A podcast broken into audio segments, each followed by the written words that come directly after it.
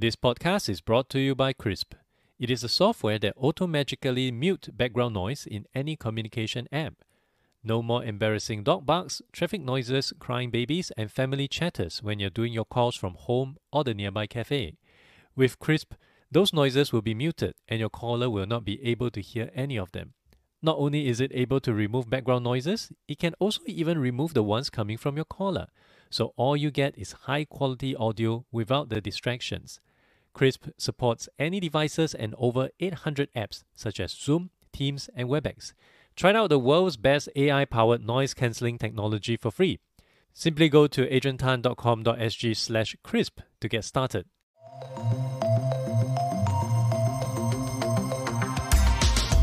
Welcome to the Adrian Tan Show. This is my podcast where I have deep conversations with the people who are enabling organizations to become ready for the future of work. My guests include a mindfulness coach, the folks behind Singapore's most popular investment app, and many more. They all have one thing in common, and that is to level up your organizations through your people. My guest today is Japhet Lim. He's a serial entrepreneur who has taken up multiple training roles in his journey and believes in addressing the inefficiencies in the education sector, especially when it comes to cultivating a self directed learning approach in students. He started Reubiks Academy, amidst the pandemic and is positioned to digitalize the learning experience. It looks to bridge the gap between tutors and students by providing an easy to use and intuitive interface with convenient features like geolocations.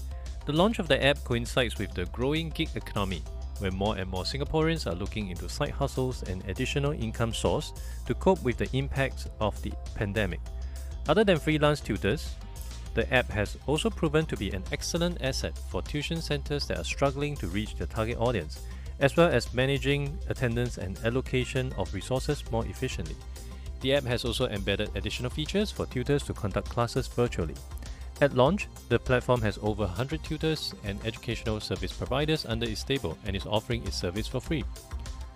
Please welcome my guest, Japhet Lim. Hi, Japhet. Thank you for coming on to the show. Hey, Adrian, thank you for the invitation. Let's start off by understanding more about what you do, your background, and the company that you are currently doing. Okay, so for for myself, I'm the co-founder of Reubiks Academy. Okay, so to put it in very layman terms and to make it very simple, basically Reubiks Academy is a mobile app. This particular mobile app, what it does is that it connects learners to trainers, tuition centers, and tutors. So that's what it does. Okay, so essentially you created a marketplace to connect supplies, which would be your tutors. Uh, you mentioned others like trainers, coaches, trainers, trainers. coaches, correct. Okay, and since tutors is involved, when you talk about the trainers, are they also unique to people in the school going crowd? The main dichotomy is that we divide into academic and non-academic. So on the academic side, we have tutors, tuition centers, which is basically your, like you said, your school-going crowd. Then on the non-academic side, we have, of course, your trainers, your health and wellness trainers, your wealth and finance trainers, your relationship coaches. So this is how the app works. Right. So essentially, there'll be two group of target audience. One would be obviously the buyers will be the parents of the school going kids looking for tutors, and then the other one will be maybe the, even the parents themselves in looking for new things to learn and uh, new skills to acquire. Am I correct? Yes, that is correct. That is correct. So and and what motivated you to do this? W- w- were you in something similar before, or when did you come across uh, this problem that you would like to put a solution on? So basically, for me, the reason why I am motivated or was motivated to start the Reubiks app is because I myself I was a trainer and I mean I'm still doing training. I do training for blockchain related topics, but I was also a private home tutor and I was also a tutor at a tuition center. So for me this comes very naturally because basically I know the pain points that each and every role has in their daily occupation, right? In their day to day routines. So, knowing these pain points, plus my own passion in education and my own interest in technology, so I decided to put one to one together and actually create a Reubiks app lah, to uh, overcome all of these uh, obstacles and pain points. Could you elaborate more about this pain point, starting with the tutor and then moving over to your trainer persona? So uh, some of these pain points for a private home tutor, right? Let's talk about the private home tutor first. right, the biggest pain point for a private home tutor is quite simple. It's the fact that most of them are they are assigned a student that may stay quite a distance away from where they li- uh, where the tutors themselves live. So this is a little inefficient because sometimes who knows maybe you have a student living in the same block or in the same area as you. But because um, as a private home tutor you go to a tuition agency or what they call a tuition coordinator you're assigned to a student that lives very far away. So for private home tutor that is a pain point lah that usually they, they face. Another pain point which a private home tutor faces right is n- not so paying uh, customers. So basically you know private home tutors after uh, a whole month of tutoring they have to collect their tutoring fees right?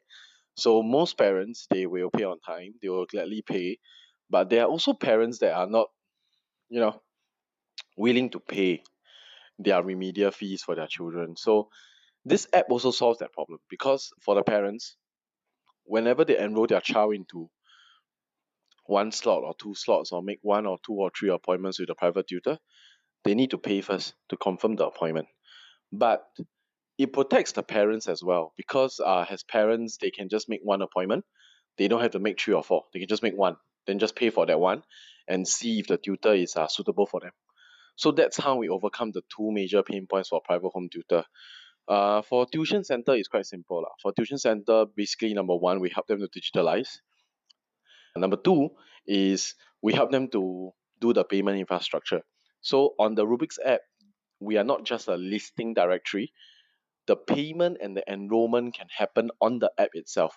So we can facilitate that part for the tuition centers. And last of all for trainers i think for non-academic trainers their biggest pain point is finding students. Marketing lah marketing. Because sometimes the non-academic subjects are non-compulsory. So some of these trainers they have problems trying to find students. So what the Reubiks app does is that we help to market these trainers You mentioned about tuition center. So to correct what my what I said earlier, so you basically have three group of target audience. The tutors, the tuition centers, which you provide somewhat of a POS-ish kind of system, primarily to help them tackle payments. Mm, And then the third side would be trainers in helping them to, I guess, better market themselves out there. Uh, so essentially tackling your own problem, as you shared earlier on, because you were a tutor, you, you are just short of opening your own tuition agency to to fit hundred percent of everyone that you're targeting. And in right terms of the outreach, in terms of the the, the maybe the, the platform itself, when did it go live? So basically, the whole platform went live in August 2020. So the we were we only launched the app. So it's a very young app. We only launched the app back in uh, August 2020. So it's been only about four to five months. And you mentioned you decided to tackle this problem because you have the technical expertise. Were you in some technical roles prior to your current engagement as a tutor and trainer? So basically, while I'm the co-founder of Reubiks, I'm also the head of digital development for Jigsaw Capital. So as the head of digital development, we actually do quite a few uh, IT projects and we handle not just not just your conventional IT projects lah. We handle blockchain based projects as well. So to answer your question directly, yeah. I mean myself I, I I have a team that does mobile app development, website development, blockchain development. So yeah, it, it, it, it's pretty second nature to me. Like, and, and I'm the project manager, so I know the technical side. Awesome. Okay. And and actually based on what I'm hearing so far, the problem that you're trying to solve based on my recollection has been attempted by some other company as well. Tutor part I'm not I can't recall offhand, but I do remember. In fact, there's someone that I know. She started a company called, if I don't remember wrongly, Learning Go Where or something like that. Mm-hmm, mm-hmm, Um, it, it was around for about three years before she decided to call it quits. mm, And one of her key challenge, and she actually wrote a blog post about this. One of the key thing that she was trying to overcome or to work around, and for and quite similar to every kind of platform that is of your nature, would be leakage. because once connection is done, there will be a tendency for the customer to bypass the platform, which obviously I would assume you would take a, a fee of the transaction in order to make money. So yes, correct. for common challenge like this, how do you foresee uh, this to be taken care of in a unique way that Reubiks Academy may have in mind? So number one is it goes back to the basics. lah. I mean, to me, it's about rewarding correct behavior and penalizing bad behavior. If you just set up a directory without this mechanism in place, right? Yes, you will definitely face uh, leakage and circumvention, right? So for us, right, we will reward users who are constantly on the app through our dual currency system. Number one, what we call the star system. So for every item they purchase, regardless of pricing, they will get one star per item. So with number of stars, they can accumulate and get earn badges. They can earn, and with if with if they collect a high level enough badge, a high level badge, okay. I mean, I'm talking from a gaming point of sense. They can unlock certain perks, permanent perks, like maybe one percent permanent discount of all items, you know, things like that. Then uh, number two is this: we will also be coming up with like what we call a scholar credits system.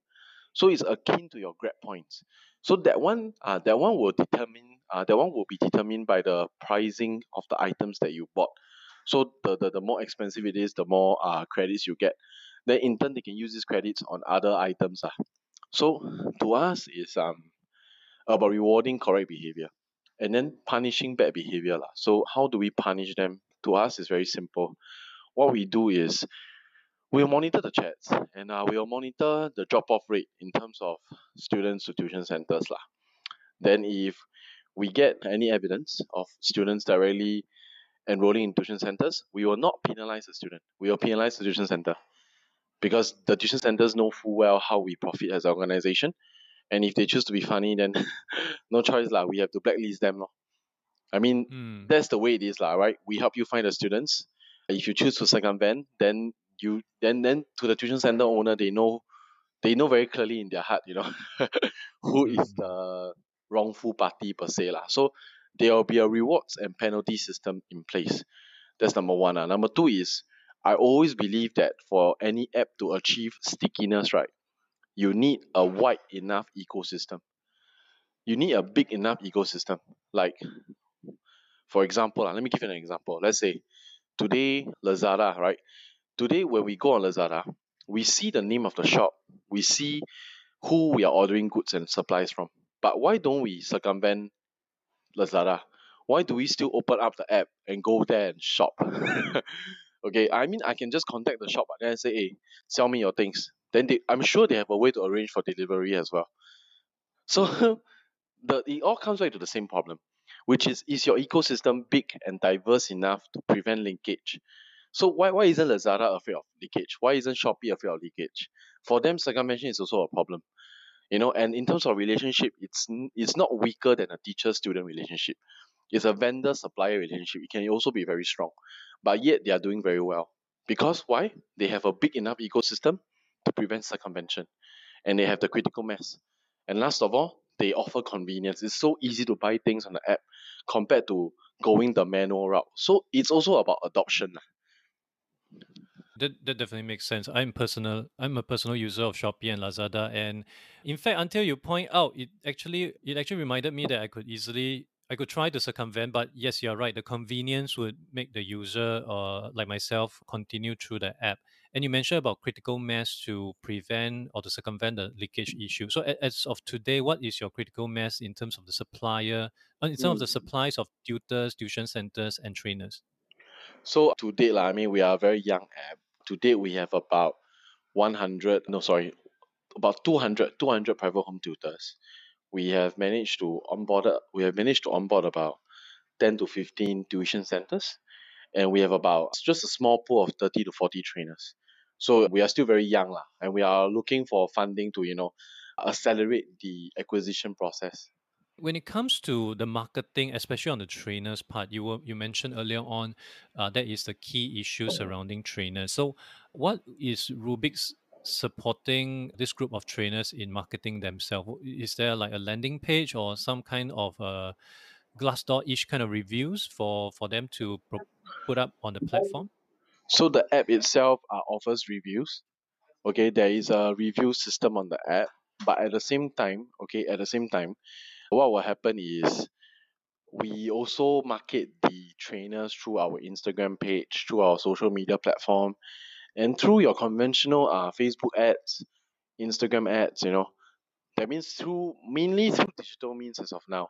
But we are not going to rule out physical banners, you know, at MRT stations and all that, you know. But just that for now we prefer to do fully digital. Because we, we have no idea what's the efficacy of uh, we have no idea what's the efficacy of uh, physical advertising. So we are sticking to digital advertisements for now. Hmm. Okay. I, I'd like to next just get your views on, well, primarily the education system in Singapore, since you've been a tutor for how, how long? I was previously a tutor for coming close to about two. Uh, I I was a tutor when I was in my uni days for about two years. Then after that, I Mhm. came out. Then before I started Reubiks app, I went to do a short stint as a tutor just to understand how, just to understand even deeper what's the pinpoint of a pin. What what, what are the pin pinpoints of a tuition center lah, right? Because during my uni Mm. days, I was a private home tutor. So before I started a Reubiks app, I went to become a tutor at a tuition center. So Mm. total added added together about two and a half years because I did a six month stint at the tuition center, just to build a relationship so that the the the principal uh, can can share with me some of her pain points lah, so that I can better understand how the ecosystem works. And obviously, you've been a student yourself, and I do remember reading an article some time back that the Singapore tuition industry is worth five billion dollar. I can't remember US or SGD, but both would be Hmm. equally big.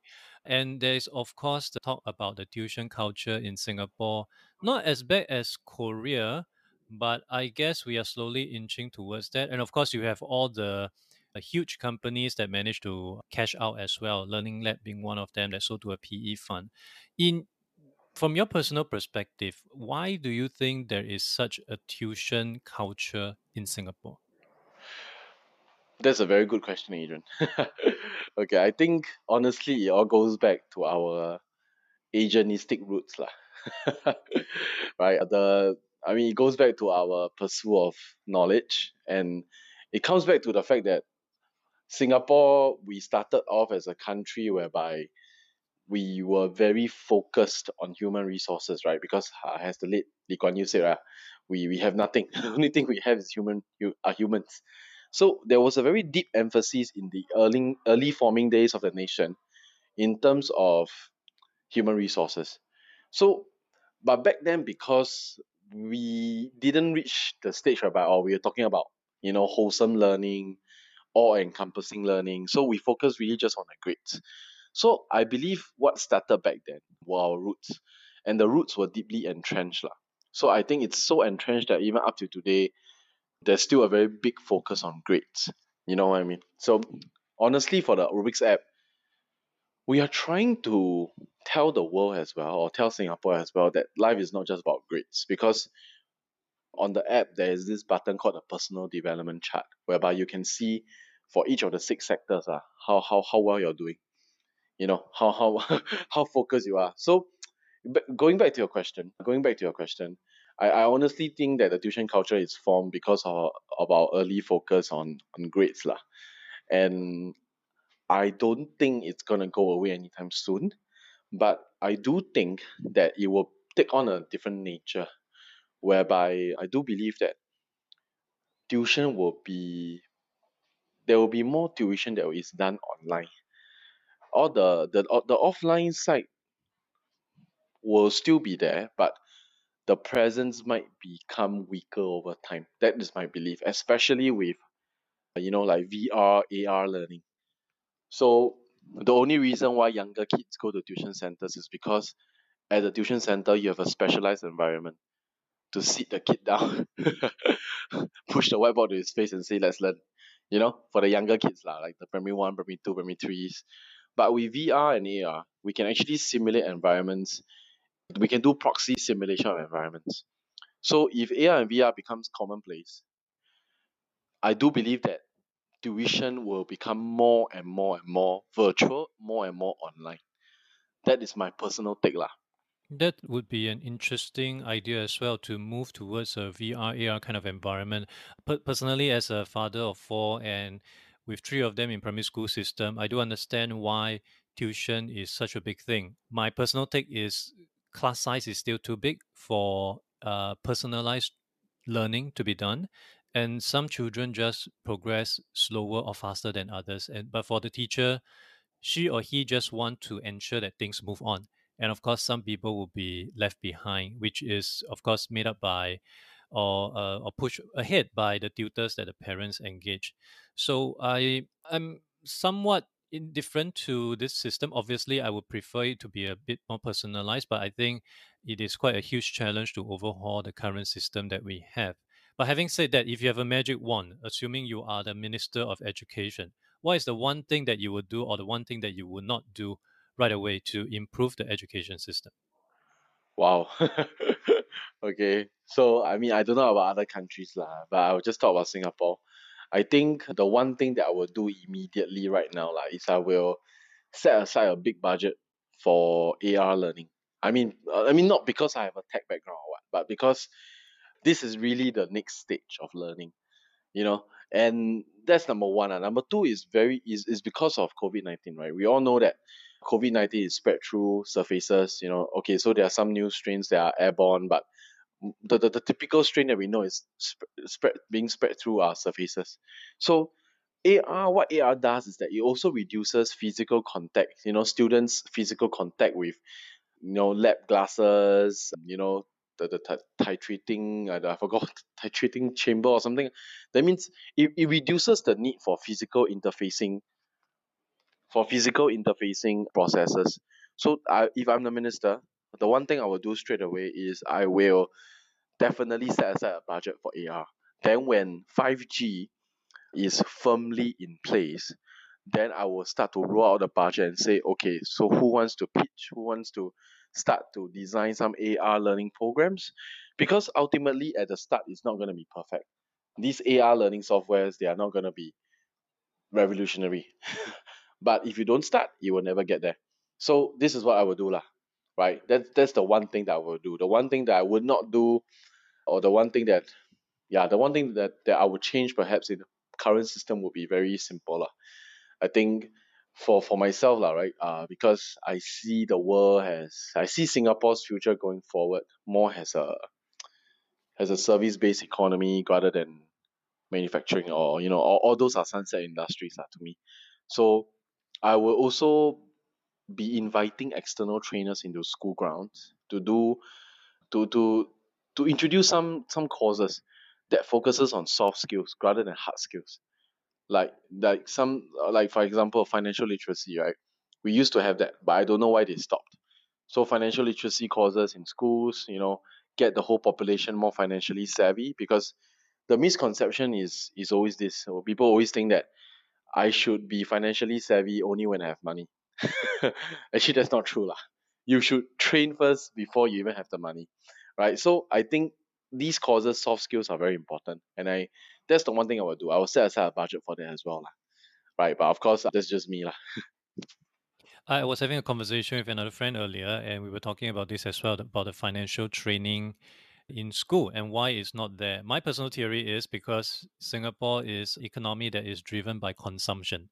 So by teaching Mm. people not to spend, it runs counter to the overarching aim of the government, which is to drive up GDP. But then this is my own theory, which I have no data to back. But I do agree financial literacy should be introduced into the school system to yes help people better manage them financially because I've seen so many cases of people who just couldn't manage the money for for the better of their life and it's quite sad uh the kind of financial prison that they put themselves in Yep, yep. That that that's why I say it's important lah to to to to to do that to to to really put a focus on that aspect lah. I mean, whether it's in terms of grades or just doing a project, I, I don't know. I don't know. I'm not a curriculum expert, but I think it needs to start lah. That's my personal opinion. Same as yours.